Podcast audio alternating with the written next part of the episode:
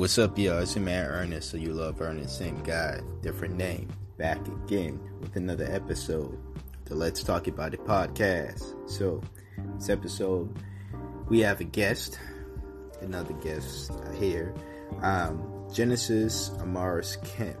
You're about to hear the nice conversation we've had. Um, really enjoyed her insight. Um, she talks about her book, Chocolate Drop in Corporate America. Um, as you can see, that will also be in a link to that will be in the description box below. Please pick that book up. Um, let me know what you think. Reach out to Genesis as well. Let her know what you think about the book. Support this woman for sure. And uh, thanks for listening.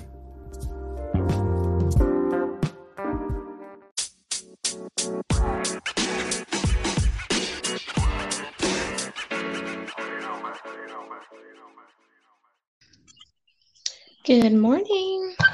Hey, good morning. Hey, how are you? I'm good. How are you? I am doing well. Glad to hear that. Uh, thanks for coming on the show. Anytime. Thanks for having me. All right, no problem. Uh, just want to start off. Um, want to share as much about yourself and just who you are, letting the listen- listeners know. Okay. So let me know when you're ready. Sure, right now. Whenever you're ready. Good morning, everyone. It's um, Genesis Amaris Kemp. A little bit about me. I started my author journey about some few months ago. So back in January, actually. So I knew I had a book inside of me, but I just wasn't ready to birth the book out. So I was writing out of frustration based on some of the trials and tribulations I went through at work and I just started writing one day chocolate drop in corporate America in in a note app on my phone. Little did I know that was going to kind of turn into a full-blown book. So, I would definitely say that writing has always been my passion, but I'd never tapped into it until January this year.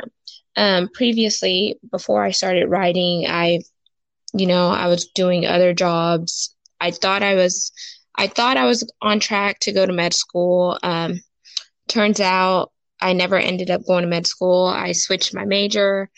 Um, my parents were a little upset, so that's a little bit about my work situation. And then I kind of just fell into oil and gas. I had never dreamed of being in oil and gas, and I didn't know that there was going to be so much racial tension, so much um, hatred, so much competitiveness, and etc. Because my my whole focus was medical school. Whereas when you work in the medical industry, you in, interact with people of all all backgrounds, all nationalities, ethnicities, and etc. So I wasn't really concerned about that. Um, a little bit more about my personal background. I'm a wife. I have um, siblings. So I have two brothers, two sisters. I love um, spending time with my nieces and nephews, traveling. My parents aren't American, so we travel quite a bit whenever we can outside the country. So um, my parents' background, they're American. And I was born here, so I definitely, it was instilled in me in a young age that, you know, you work hard, you go to school, you graduate, and you get a good job. However, I don't necessarily feel like that's everyone's path because not everyone is cut out to go to school. So I feel like sometimes when you're when your parents are from a different place, they have instilled certain values in them based on their culture. But then whenever whenever you get submerged in like the American um, lifestyle and etc., then you see that you know there's endless possibilities. Like you can you don't have to have a college degree to make a lot of money. You don't have to follow like the certain cultures and all of that stuff. You could be your own you could be your own person and you necessarily don't have to go with the flow of things. So um I definitely felt like just me being a little bit different and vocal and you know direct and stuff, I didn't follow that cookie cutter path because I knew that there was more inside of me than just going to school, getting a good job because a job doesn't make you, you know? And I feel like a lot of times people kept asking me, what do you want to be when you grow up? Instead of who do you want to be when you grow up? So I, I couple that along with my journey. Um, another thing that people don't know about me is I'm like really, really goofy. Like, you know, I could come to you like PC, like politically correct, but then, you know, I could throw in a little ratchetness sometimes too. And I just feel like you you have to switch it up and not everyone is perfect. We're all going to make mistakes and i'm so sick and tired of people expecting one another to be perfect and holding individuals up on a pedestal because you have to remember like you weren't all together where you are now. It took bumps and bruises to get you refined and get you to see uh, what you want to be and who you want to be. And I feel like sometimes when people meet you in your current season, like they're judging you, not even knowing like where you have walked. So I like to be very transparent and honest with people.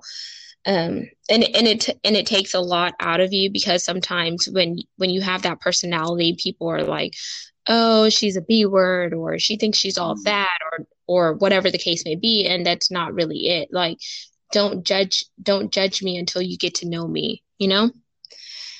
Yeah. so i'm definitely not a cookie cutter chick. Um definitely lots of up and downs. I'm i'm open i'm real down to earth living my best life now. Still still many more years to go i hope. And um you know, I believe in seeing all the possibilities and getting outside of your bubble and not being stuck in your comfort zone. Because when you remain stuck in your comfort zone, you're limited where you can go. Nice. I like that. Um, yeah, as a fellow writer myself, um, I found myself pretty much going through the same things or having the same type of mindset almost. Um, my parents, um, they were both born here but they had that same mindset, um, and they accomplished what they could. Uh, both of them have a batch, uh, not bachelors, uh, associate's degrees, um, and for that time, that was you know the the norm. It was like you just if you weren't going to get a two year degree, you you you got you went on to do I guess, bigger and better things in their eyes. And that's what they wanted for myself and my brothers as well. I have three other siblings, and I chose the different path. And um, yeah, you, it, it is hard. It's difficult. It's it's not as easy as people may, might make it seem. I, there was someone telling me yesterday,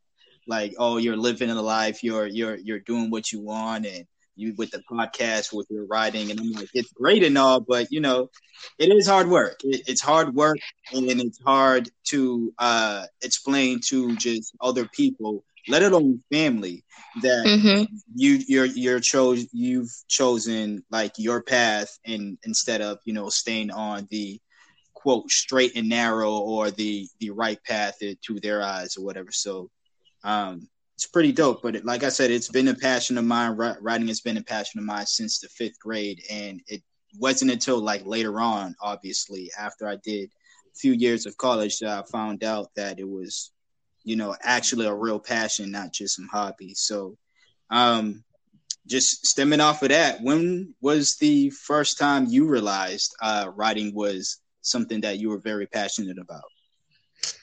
High school. I so I was in a creative writing class and that class just pulled so much out of me because it stretched me like I wasn't just writing about like ordinary prompts. I was like free writing. And I feel like when you free write, it's like you know, it's like your personal, it's like your heart, your soul, like it's you. It's not like, oh, I'm writing based off of this prompt that the teacher gave me. No, I'm writing like my true feelings. And some of my writing actually um, got entered into a competition and it got published in a magazine. And i was like yeah that's so dope. And uh, like it really encouraged me. And i had came home told my parents about it. They're like oh yeah that's good that's good. And i'm like okay. But then you still you still kind of like okay are they saying that's good? Or like they're saying like oh this is not you know this is not it. You know what i mean? Right. Right. but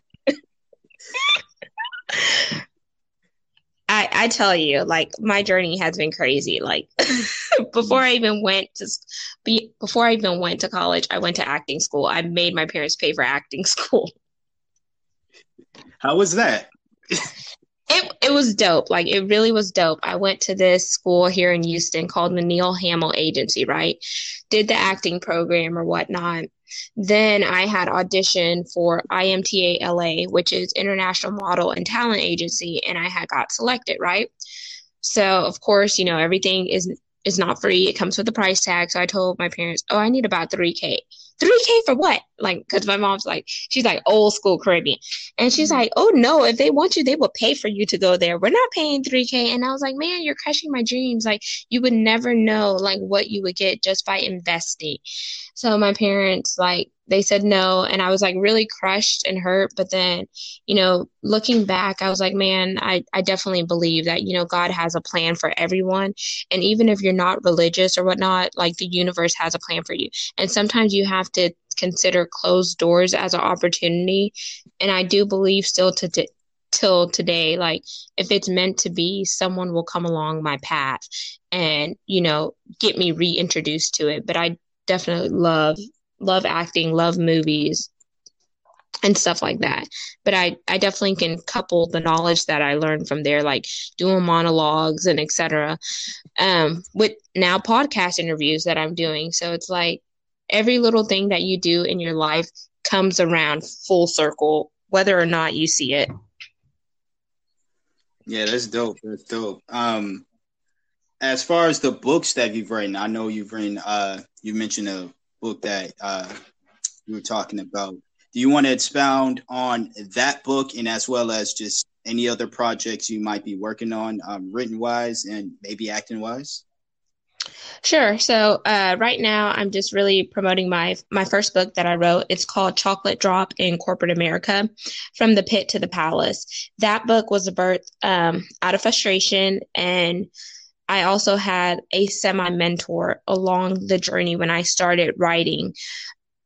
And so, how I actually got into writing my full book was I had met another fellow author who's out there grinding, doing her thing. I met her at a um, women's event called The League, and you know, I was just really intrigued by her spirit. Like what she was doing was like just really cool. So I wanted to really know more about her. So it wasn't until like some months went by, I just got bold and I was like, Hey, can I meet, can you meet me at Starbucks for some coffee or whatnot? And I had showed her my piece, Chocolate Drop in Corporate America, the little short, short paragraph that I had wrote in my notes app and she's like, "Man, this is so dope. I can really hear your voice in it. I think I think you're you're going somewhere with this." And she's like, "You should write a book." And I was like, "Nah, you know, like these pieces are just like, you know, kind of personal, but it's my way to release, right?" Yeah. So then she had ended up giving me her publisher's information and her publisher was like running a contest or whatnot. She was looking for new authors out there. And uh, my friend she told me, Hey, you need to enter this competition. I was like, Oh, okay. And when I looked at the deadline, it was the same day she told me at like, I think 11:59 p.m. I was like, "Holy crap!" I'm like, "What am I going to submit?" And she's like, "Yeah, submit chocolate drop." I was like, "This little paragraph is this even going to meet it?" So I just submitted the paragraph, forgot all about it completely, then came uh, come around January time, I was in Florida on vacation. So then I got a call that says, Hey, I was just calling you to let you know that you won the contest. And I'm like, and I had to think for a minute. I'm like, what contest? And then I was like, oh, shoot, for real. And then I was so excited, so excited. And then everything kind of happened so fast. It was like boom, boom, boom. So she's like, oh, I'm going to send over this contract for you to sign. And then me being a novice in the game, I'm like, wait, I'm not going to sign anything until I have someone legally look look at it. So I had called a lawyer friend of mine. I was like, would you mind looking over this contract to make sure everything is on the up and up? So got that squared away and then I ended up signing the contract and then I she told me, "Hey, you need to write 12,000 words by this time." So I was like, "Okay." So every day I went to work and every time they pissed me off, it was just adding fuel to the fire. So that gave me more ammunition to write my book. So I would come home, from work, I would tell my husband, "Hey, I'm going. I'm going to my room. I'm gonna write." So every day, like clockwork, I would come home, take a shower, write.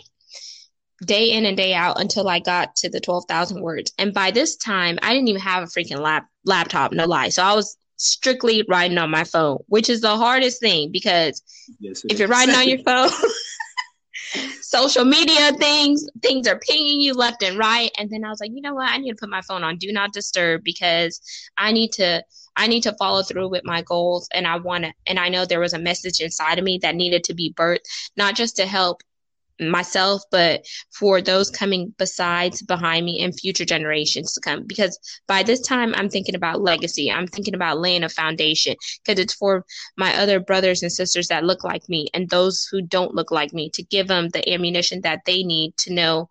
Don't ever let limitations that other people place on you keep you in bondage. Like you were created for so much more. So that's about my movement. I want to encourage people. And um, come March timeframe, I was done with my book. So I wrote my book from January to March, late at night, turned it in. I designed the cover of my book. Um, not sure if you've seen the, I'm sure you've seen the image, but if you look at the cover of my book, you'll see that there's all different nationalities on there there are people from various sectors because I want people to know that systemic issues don't just happen in corporate America, they happen in all industries. And then there's a world in the background letting people know these struggles aren't just in America, they're worldwide. No matter where you go, there's always going to be some form of systemic issues and some hurdles that you have to overcome. But don't let those hurdles stop you from where you're trying to go. Beautiful. Yeah, I, I really agree. I really agree. Definitely. And um, I'll have the link for the book in the description box below for sure for people to pick up. I'm gonna pick it up for sure. You know, I'm gonna buy people. Uh, anybody listening to this, uh, definitely get the book. And as far as your experiences in corporate America, you don't have to detail um, specific experiences or everything because I can tell you um, pretty much the same for me. You know, I was working a job that I absolutely hated, despised, and um, writing was I was always writing before then, but then that job was just motivation for me to to get out. Um, not necessarily writing about the the just bad situations that was going on, but necessarily just writing in general, whether it be journaling about those situations or just writing about something totally different um, just having that control, that sense of control and creativity. Um, it's a real dope feeling to me. It's a real great feeling because um, if you're when you're in a situation like working a job that you absolutely hate, you feel like you have no control over your life or no control over the situation. Um, and I've just that's why I champion writing so much, honestly, to everybody, whether you're it's your passion or not. It is something that you can control and from head to toe the narrative you can control the tone what you want to say what it's about um, how it's done it's in your control. And i feel as though that um, even if you're not a writer once again writing is something that you should do because um, it will motivate you to take control in other aspects of your life um, no matter what is going on. And that will in turn make people happier, in my opinion, of course. But uh, um, if you feel like it's sharing some experiences, what were some of the experiences you dealt with um, in the corporate world that just made you want to say, you know what, fuck it, really, I'm going into writing? So just the invisible versus the visible. Like and when i say that i mean like okay they they see me but they really don't acknowledge me. So it's like okay i'm visible whenever you want me to do something for you. But then when it comes time for for you to do something in return for me like you know put some respect on my check or give me another opportunity or promote me or or etc that becomes an issue. Another thing i I think when you're working in a male dominated field that's full with the good old boys, Caucasian males, and you're the only African American, or like I say, the only chocolate drop on your team, they don't really see you. Like they're like, oh, she's just, at the time, I was just an admin. Oh, she's just an admin or whatnot. so she's going to do this, this, and this for us. But I was like, I had to lay the groundwork and, and tell them, yes, I'm your admin, but I'm not your wife at work. I'm not your buddy. Like, we're not like homeboys, homegirls. Like, this is my job. And I had to tell them, like, I'm not going to be your personal assistant. I don't fetch sandwiches. I don't go on coffee runs. And I had to be specific and let them know like these are the things I'm going to do that are within my job description and these are things that I'm not going to do because I don't I don't want to be seen as the help. And I also had to demand respect because at that time I was the only female on the team, the only chocolate drop. And I felt like if I didn't go in there and let them know that these are the things that are my negotiables and non-negotiables, these are the areas that I'm going to tolerate and not tolerate, I felt like it could have went sideways. So that's another example. Another one that I that I faced a lot um, in the corporate setting because I'm still there now is a lot of nepotism, favoritism, sexism and um that really rubs me the wrong way because I feel like if someone, if two candidates are going up for the job, you shouldn't give the job to someone based on them being like your Aggie buddy or your Longhorn buddy or because like, oh, that's your girlfriend's cousin or whatever the case may be. I think the job should go to the best candidate for the position another thing was like, okay, like I've seen some people do some strange things for a piece of change. Like I'm not going to compromise my morals and my values to get ahead. I'm not going to give head to get ahead either. And mm-hmm. um I feel like sometimes you have to know who you are and know that, you know, let your work speak for itself. Like don't don't settle just to get ahead because then they're always going to be like, oh yeah, that's that chick or that's that guy over there that's going to that's going to belittle himself to get where he wants to go because then you you put a label on yourself. Um another thing was like make sure like you can challenge authority but do it respectful and when you do it come with your facts like meaning when I was an administrative assistant, I was in that role for four and a half years, right? And I knew that that was not going to be my end all be all, which is why I went back to school. I even changed my major from psychology to supply chain and logistics and technology because the company I saw that they offered tuition reimbursement. So I was like, who wouldn't want to jump on that bandwagon and get some of your tuition paid for, you know? So um, I had switched my entire degree plan and once I graduated, I was like, okay, I have my four year degree now. I have the paper. Like, I want to get out of this administrative assistant role. And I felt like walls came up because they're like, they probably, they probably were thinking, oh, she wasn't really going to do it. But I was really serious. And I was telling them, hey, you're not just going to put me in a box. Like, I'm more than just a box. Like, I'm not even a box. Like, I feel like I'm a, I'm a rectangle uh diamond or whatever pentagon or whatever. Like there's no limitations on me. And so once i got that degree made it legit i went to my manager and i was like hey what other roles are available out there? But of course i did it more tactful you know? I was like this is my four year degree. I graduated with honors. I want to do a professional role. And coming into the company that I am now, I already had previous oil and gas experience, like doing technical stuff. So I, like I tell people, you have to be a champion and own your craft and use your voice and don't and don't let people, like I said, put you in a box or limit you. Um, so that's another hurdle I had to jump through in the corporate sector. And then some other things I endured was having like supervisors that don't necessarily look like you try to pigeonhole you or keep you back and i feel like if you're if you are truly a good manager and you possess leadership skills you will want your subordinates to to flourish because when they flourish, that makes you look good. But as long as you're trying to keep someone in the same position because they're doing a good job and you don't want to let them go, that puts that individual in a in a state of mind where like they no longer care because they feel like hey i'm busting my ass. Like i'm working twice as hard. I'm meeting my metrics and all of this stuff, but then they don't want to see me progress in the company. And when people get like that, they start to mentally check out. And when they mentally check out, that's when your creative juices begin to flow. So that's when the writing is ignited. That's whenever the entrepreneurship is ignited.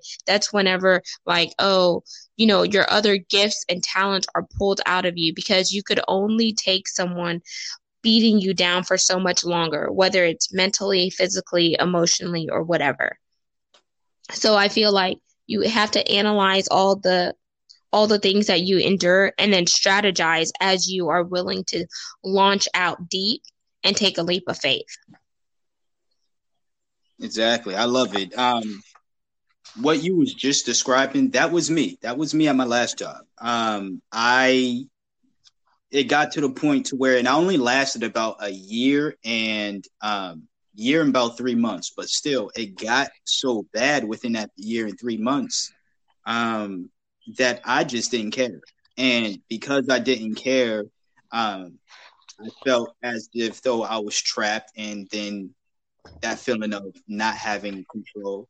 And then again, that's what tapped me into just finding more writing opportunities, or at least uh, working on the you know the books that I'm working on right now, and just what I'm doing with this podcast, just things that I can control, things that I uh, that I'm in charge of, and just uh, getting the creative juices out there.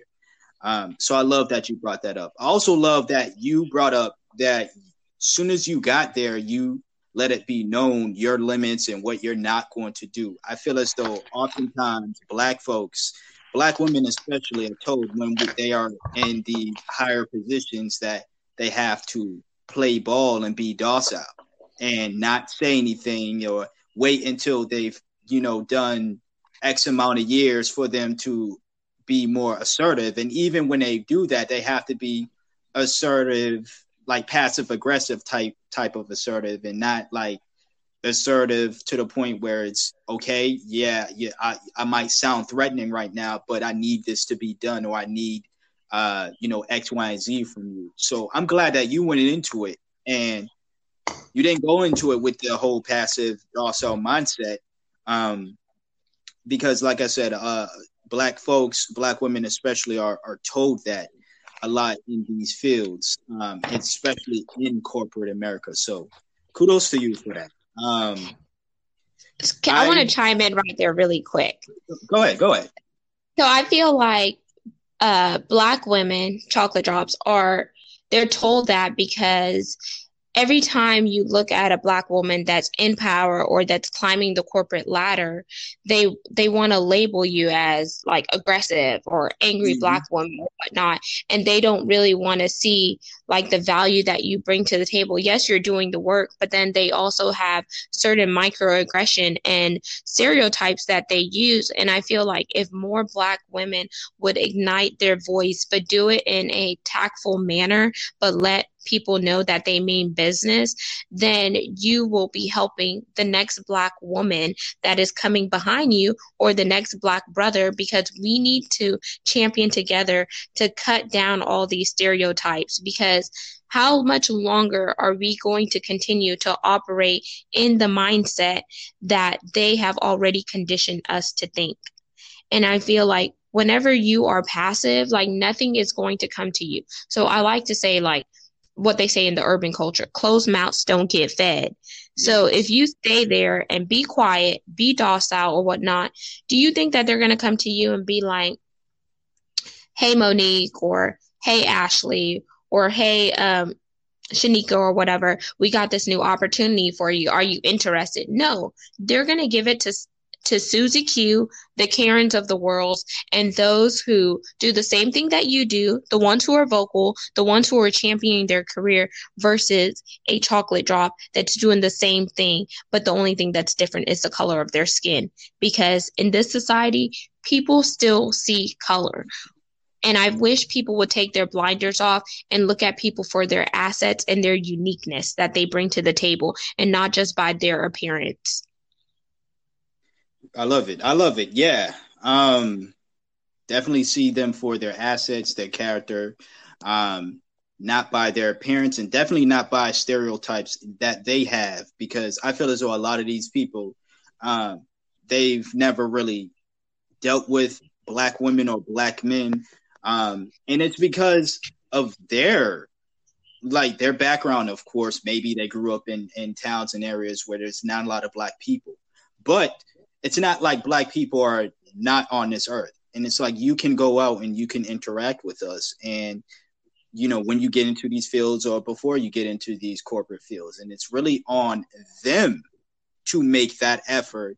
It's not on us to not quote unquote act out or you know be a certain way and whatever as you said there there are ways that um black women can communicate that um their position and whatever without you know obviously uh, going overboard, but it's not up to a black woman to just say, let me silence myself. It's not up to anybody black period to say, let me not say how I feel or just insert myself in whatever situation or ask for this role because I have to play this role. Uh, I have to play this part. Um, and then wait until it happens because as you said, you, you wait and nothing happens. Closed closed mouths do not get fed, and that is true. Um, love the discussion that we're having. I'm gonna be real with you. The email that I sent you with the questions on it, um, for some reason, I'm trying to look for that email. I cannot find it, so I wrote down like three of the questions that I remember from off top. Um, but I know it was like more than three questions. So if you don't mind, if you if you still have that email, um, feel free to chime in on any of the questions. Um, but if not, feel free to chime in on anything else you would like to mention and you would like the audience to to know and hear. Okay, cool. So I'll let you start with the questions that you have, and I will pull up the email. All right. So pretty much asked the first to I asked about your experiences within the professional field. Now, I know you shared a bit about your experiences as a writer, um, and it's it's still like a fresh thing, a few months. Um, is there like any more uh, that you've experienced, or any other books that you're working on at the moment? I, you don't have to expound too much, but um, as much as you want to, of course. So I feel like I have some goodies in the bag that I haven't unleashed yet. One thing that I really want to do is write a book about my father's life. Like I want him to tell it to me and then me write it. That's dope. Hello? Hello? Can you hear me? Yeah, yeah, I can hear you now. It, it paused for a minute. I, I wasn't sure if you were done talking or not. Oh no. Um, sorry about that. That's weird.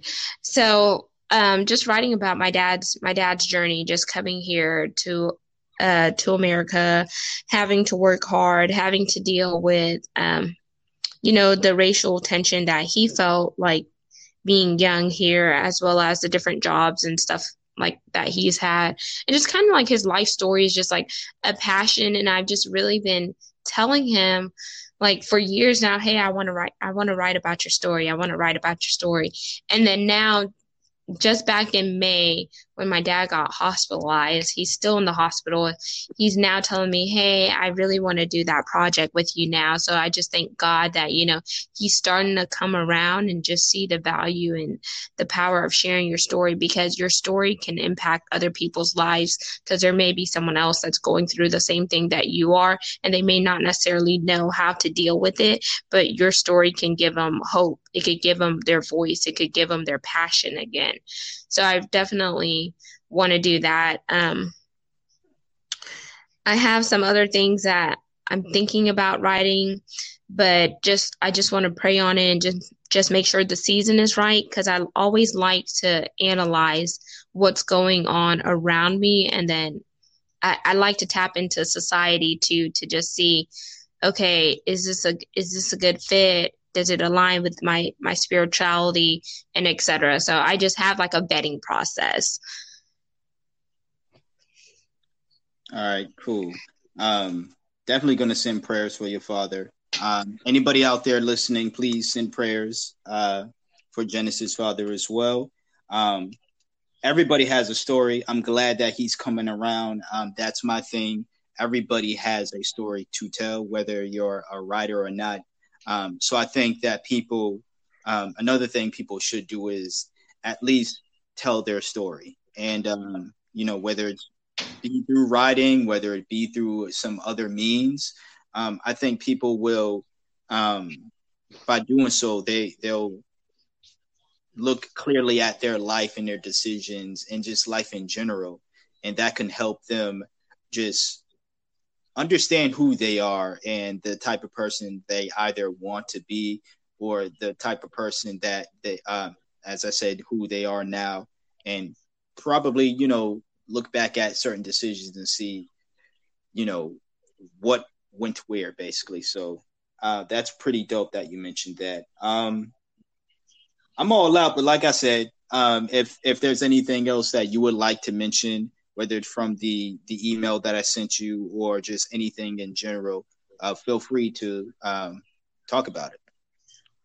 Sure. So um, I kind of want to dialogue about how you felt and how you felt like in the corporate sector because you said that you could relate a lot to my story, and then I want to piggyback off of that with um, the book dedication and some reflection quotes because I think it's important. Like when you meet someone else who's who's went through a similar experience, I think it's important to hear how their experience was and see the alignment or the overlap because how I had described what I was going through and you said, yeah, I was there. It was like, okay, now I know that this book is on purpose for purpose. And I always like to hear someone else's testimony and see how it coincides with with my gift that I had already imparted in the book. Yeah, definitely. So um I wouldn't say that the jobs that I had were like super corporate. Nonetheless, they were one was retail and the other one was um, I worked for this school program. It was basically just a youth program, and I, I loved the, just that job. That would have to be one of my favorite jobs that I've had, and it's only one of the two good favorite jobs of mine. Um, but some of the same situations. It was um, we were working with kids in the inner city, so mainly primarily black and brown kids. But it was the white folks that was basically getting the airs and and uh, getting listened to. And you know we were on the grounds we meaning the black and brown folks um, were on the grounds working within the schools with the children as well as uh, in in the offices as well. And they would give a few of the black folks uh, uh, uh you know an opportunity to be the leads of things. Um, but they weren't being paid well. I remember my first year at that program uh, when I started working within the school programs because before I just did the summers with them, and um, it's a tennis and reading program. Um, so I was just like primarily just a like a tennis instructor for the kids when I first started. But when I actually got out of, got out of like high school and stuff and got into college and started working with them, um, it was a black woman in charge, and I remember thinking like, "Yo, this is dope. I'm gonna love it here." Um, and then she was just telling me like everything is not sweet. Like, yeah, like they put me in charge, but they don't. They barely listen to me. They pay you shit. Um, and she's she's had she's butted heads with some of the people there as well, um, simply because she would share ideas and they would get shut down or they would she would be told why it couldn't be done.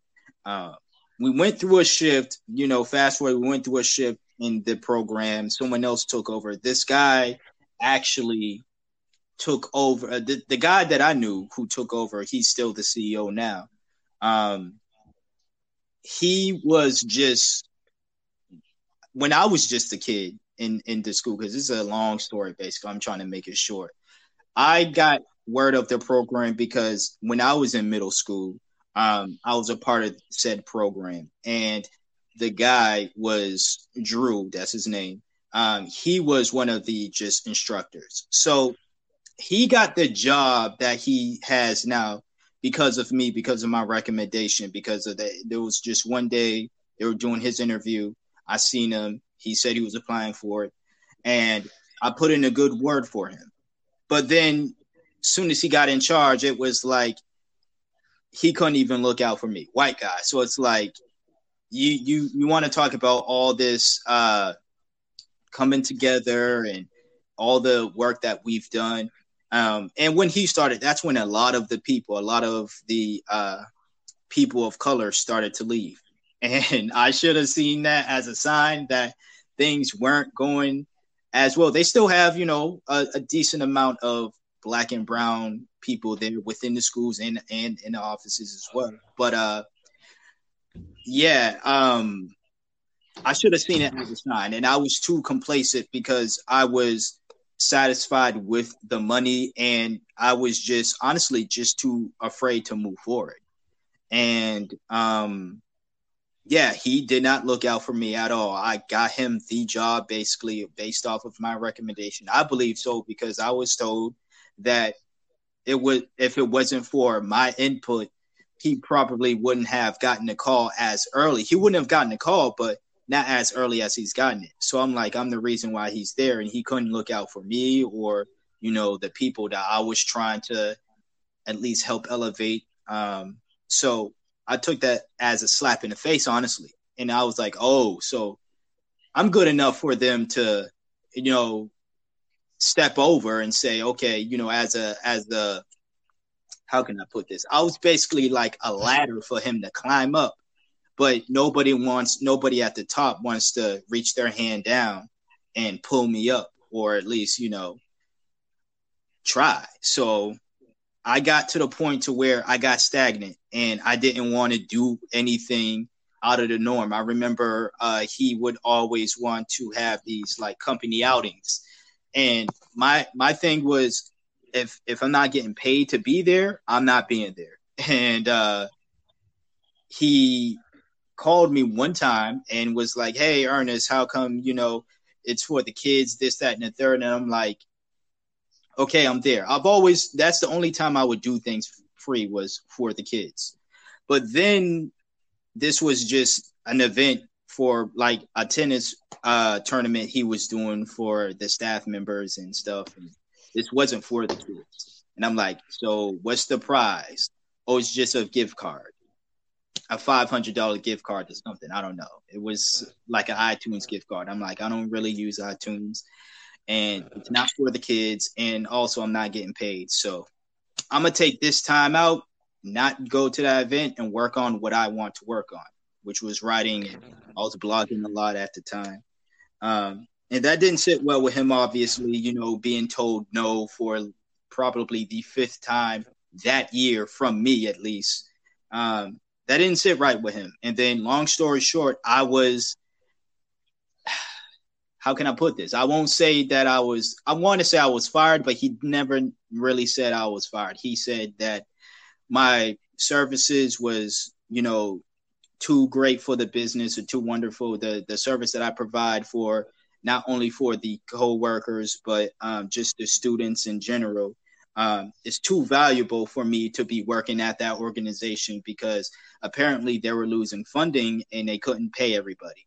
So, mm. he, yeah, he told me I was one of the individuals that wasn't on like a guaranteeing contract with them. Therefore, if I were to continue with them, I wouldn't I wouldn't be paid basically. And as much as I love the kids, it was like I have to focus on me first. So that was that. Um, and then I took a retail job after that because I was still in school. I, I studied like as well, but it definitely wasn't the. It was after sophomore year, honestly, um, where I knew that wasn't a field that I wanted to be in. Um, I just got into it because my mom was, and everybody else for some reason was like, "Yeah, you would be a great, you know, therapist, psychologist." And my high school guidance counselor was like, go and give it a try. And because she was like, I think you'd be a great guidance counselor and, you know, things that nature. So I just went into it because, again, I was just I wasn't really living my life. It was everybody telling me I should do it because of the money, because of the title, and you know, it is a very successful field. And I'm not knocking anybody who, you know, is into all that, but it just wasn't for me. Um, so I took a retail job. That was the job that I did for a year and three months. Hated every day of that job. Um, pretty much the same situation though. It was, um, you know, p- managers who did not want to see you do better um, whenever people would compliment you, uh, he would downplay your your your your uh your work, or he would just straight up just overwork you or try to try to mess you up in a way just so he can say, "Oh, he's not perfect" or "She's not perfect" because there was this day or there was this one time or this and it was like, come on now, like we're we're we're adults here. Why are you why are you doing this childish shit? Basically, um, I was just unhappy at that place, and I I saw the people there, and no disrespect to them, um, but I was like, I don't want to be any of these people. Um, some of them were a lot older than I am. Some of them were the same age. Some of them were younger. Um, but I was just like, I don't want to be these people. I don't want to just rely on this job as a source of income.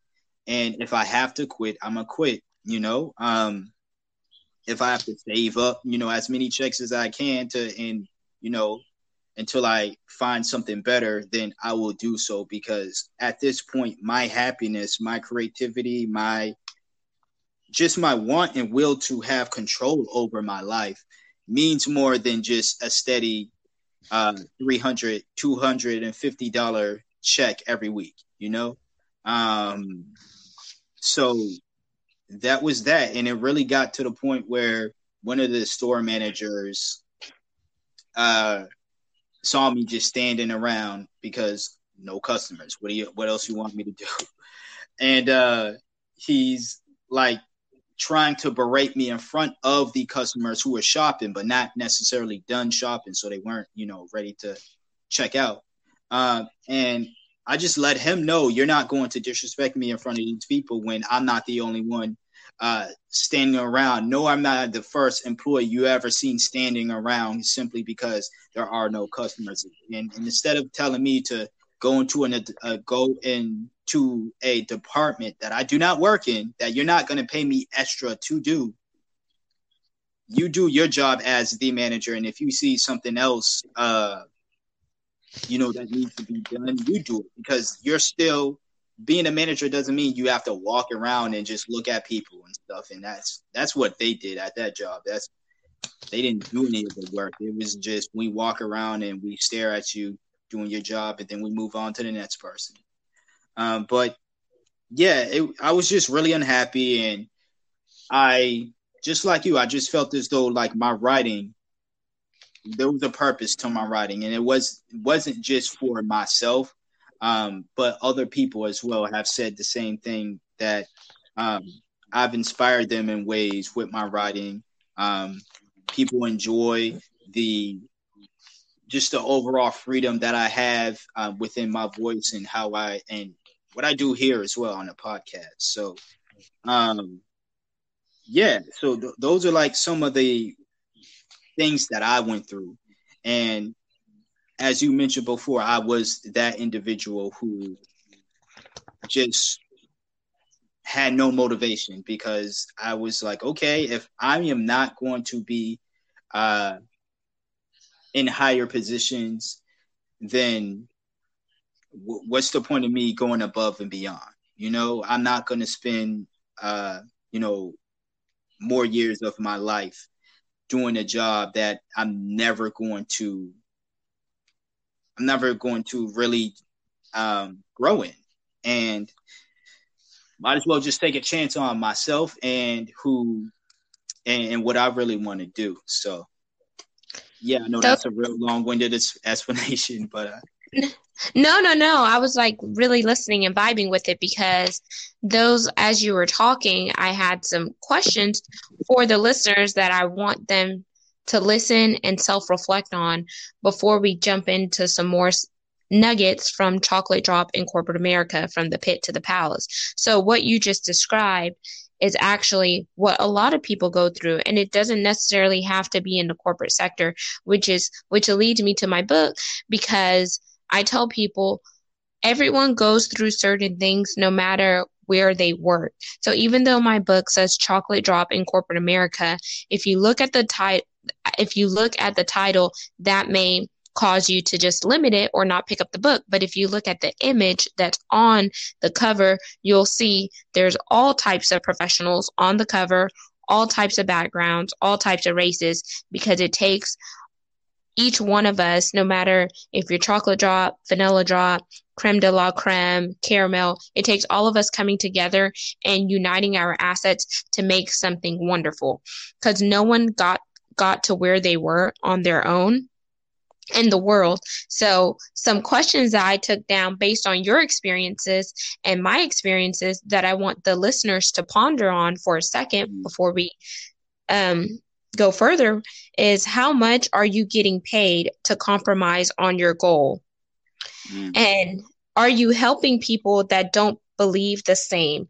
Meaning, you're lending your hand out to pull someone to pull someone up, but when they get up to the level, they're now in a space where they should be lending their hand out to pull the next person up, no matter if that person is male, female, black, white, Asian, Hispanic, you still have to keep the process going because you didn't get to the top by yourself. Someone pulled you up to the top or you use your networking skills. And I definitely believe networking is key because a lot of people say nowadays it's not what you know, it's who you know.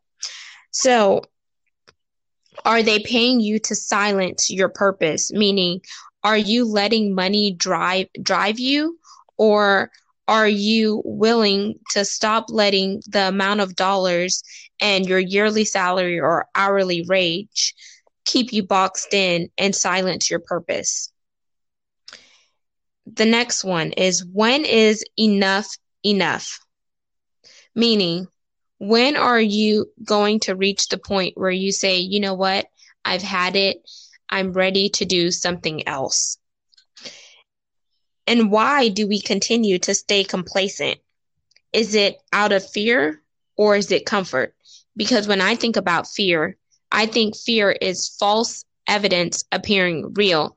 And comfort is when the money is good, you really don't want to rock that boat, or you want to launch out deep, but you don't know what to do when you feel like that, that's the time when you need to launch out deep because that's when, you know, divine connections come, divine interventions, the right people at the right time will come into your life. And unhappiness pushes you to do big things when you allow the journey to navigate you.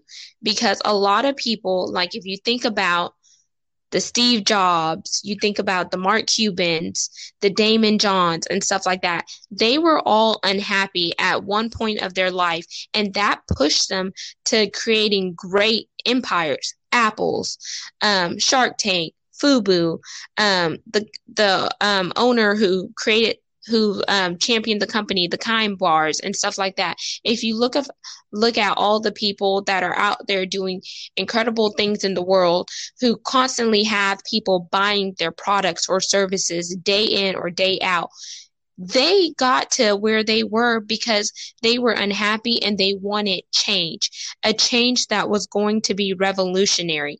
And you want the type of change in your life that causes to make money when you're sleeping, that causes you to provide life for your family, that causes you to be on that pillar where not only are you sharing your stories across the world for future generations as well as society that you're living in now, but you want your legacy to be around whenever your children, your grandchildren, your great grandchildren, and other people come. So, what are you going to do now that sets you up for success in the future?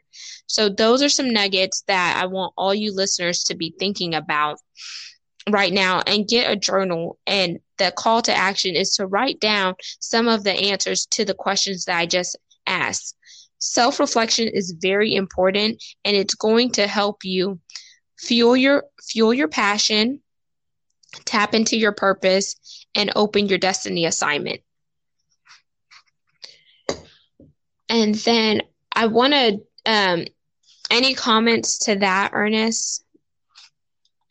No, I, I think it's all great. I think it's all great. I agree with all of it. Uh, definitely, if you're listening right now, please uh, take notes on your phone. Do it the good old fashioned way, pen and pad. Um, and think about these questions because I've talked about this um, number of what you said, uh, all of it really. I've talked about this plenty of times on my podcast, and um, you know, I really want to know who's listening if they're really going to reflect on that. And you know, these are the type of messages that need to be reiterated, not just by myself, but uh, from other people as well. Since you know, doesn't make me look like the crazy guy out here. So I appreciate you for the, doing that. My pleasure. I definitely believe in like pouring back into others because someone poured into me. So the least I could do is impart that onto someone else who may be struggling to find their place in the world or not really knowing what to do. It's okay to jump. Like when you jump, like there's there there's going to be a parachute to like keep you floating in the sky until you get leveled out and balanced. It's okay for you to walk into the unknown because when you're in that unknown there's a lesson that you're going to learn and i just want to let people know if you keep allowing fear and your your negative thoughts and mindsets to keep you back you're never going to get to where you want to go. And i know never is like a strong word but maybe i should say it's going to take you a lot longer to get to your your purpose and passion if you keep letting people things and fear hold you back. Because not everyone is supposed to be on the journey with you. Not everyone is happy for you. They're going to say that they're happy, but then, you know, you could put them to the test because if someone is really happy for you, they're going to want to see you succeed and they're going to try to help you the best way they can. It doesn't necessarily have to be monetary, it could be feedback.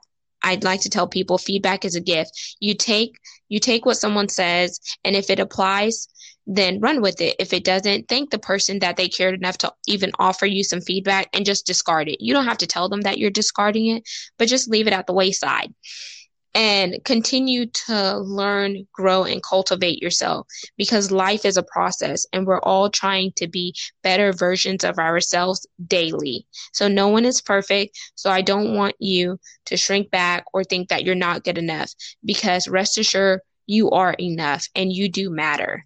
You just have to start seeing yourself in a different lens. Yeah. Um, so I definitely want to read the dedication section of my book to let people know a little bit more of the behind the scenes. Go right ahead. So, to Vanessa, my spiritual angel, my ride or die, my bestie, my little sister. Even though you aren't physically here, I know you are smiling down from heaven. Your legacy and impact will always live on. This is for you and future generations to come. So, my little sister, biologically, she was my cousin, but we grew up like sisters. She passed away with lupus, so I'm very passionate about the lupus cause. Um, Chocolate Drop in corporate America is also dedicated to every admin who was told they would never get out of the box the one that the corporation places around you because they don't recognize your value and can't see past general administrative tasks. Admins, you are more than just an admin. Use your current situation to catapult you to your rightful platform. To every minority who has struggled to find their rightful place in corporate America as well as other industries, I dedicate this book to you as well. You are the ones who had to constantly fight for a seat at the table, work twice as hard, even to be seen and noticed, and feel invaluable as if you are just a number to the corporation. Um, I'm going to pause right there really quick to interject. So, a lot of times, these corporations they hire certain demographics just to show that they are inclusive and diverse. So, when you work for a company, just know that you you just aren't a number and when you feel like you are just a number to the corporation, take your skills and assets elsewhere where someone's going to recognize you for who you are and what you bring to the table. You don't have to be that that demographic box for the company to check. Eventually, you find that one divine connection who can truly that one divine connection who can truly see your worth. Only then do you get a breakthrough. To every business professional in all walks of life, you are not forgotten.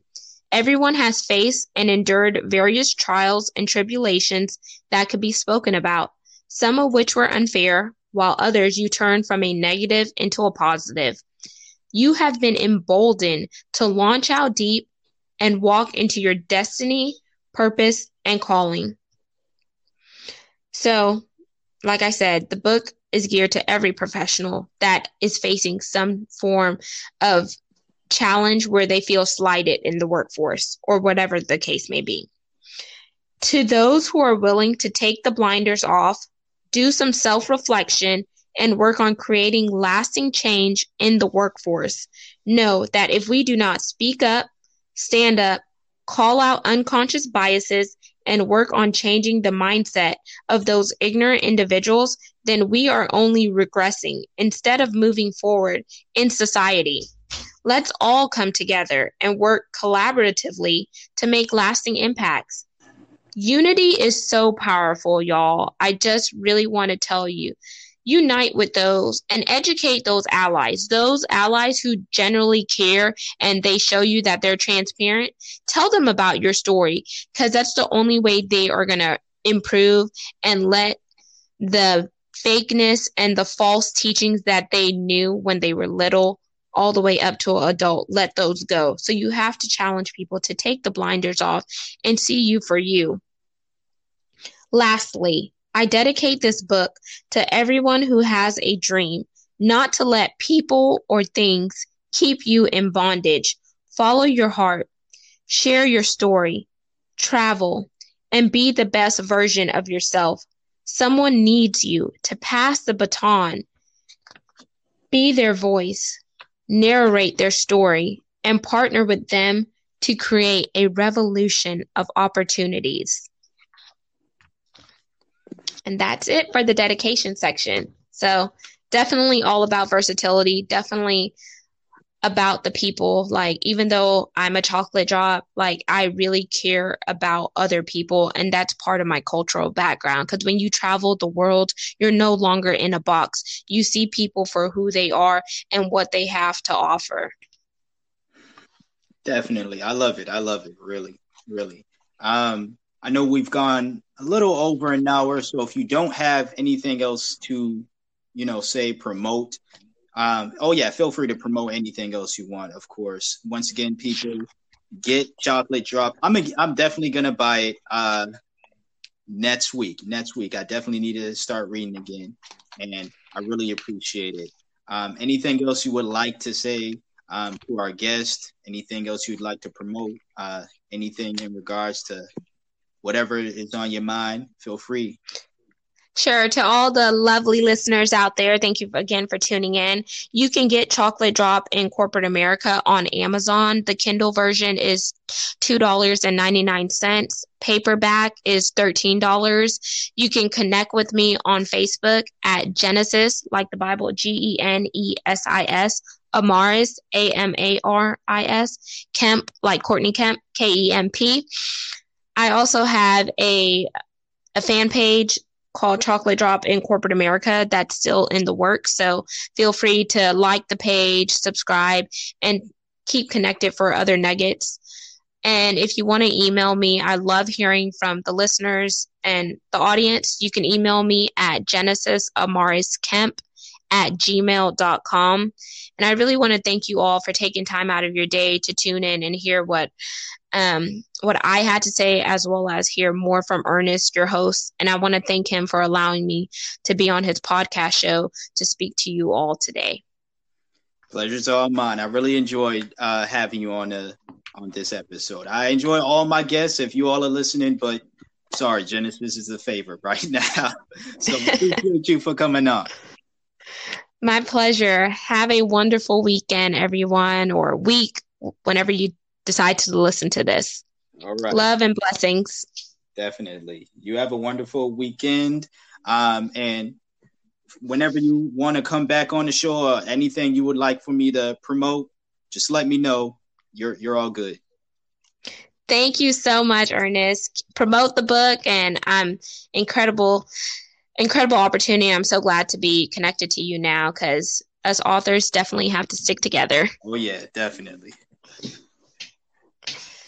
Appreciate you for coming on. Thank you. All right. Bye. Bye.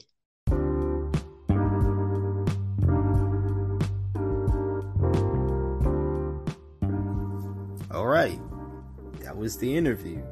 Once again, I just want to thank my wonderful guest, Genesis Amaris Kemp, for coming on the show, giving us all that beautiful insight.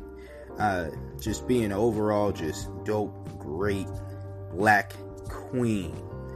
Y'all show her some love once again. Um, check out her book, Chocolate Drop in Corporate America, once again in the description box below. Reach out to her via Gmail. Um, believe her Facebook will be in the description box below. Everything that I have related to her, please, please, and uh, have related to her in the description box below. Please check it out. Please click the links. Um, once again, Genesis, I appreciate you for coming on the show. And that is the episode for those listening.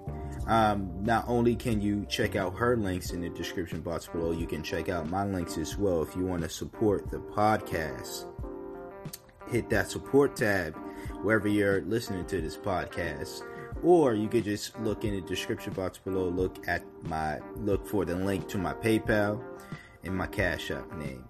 Any amount wherever you decide to donate is appreciative and I greatly appreciate that. If you want to support freely, that's just as fine. A simple rate of the podcast, a simple share of the podcast, and subscribe, and a share of this episode. These are things you can do for free that show your support, and I appreciate these things just as much as you just giving me a dollar. All right? especially the subscribing, the rating as well. Rating it will let me know what I need to do to improve this podcast. It also just lets the platform know that people are interested in the podcast that um, you are listening to. Therefore, it somewhat promotes it to whatever that platform is, especially on Apple Podcasts. Until next time, until next episode, stay black if you are black, stay beautiful. Black Lives Matter. LGBTQIA lives matter. Black women matter. Black men matter. Black trans women matter. Black trans men matter. And you matter. And I'm out. Peace.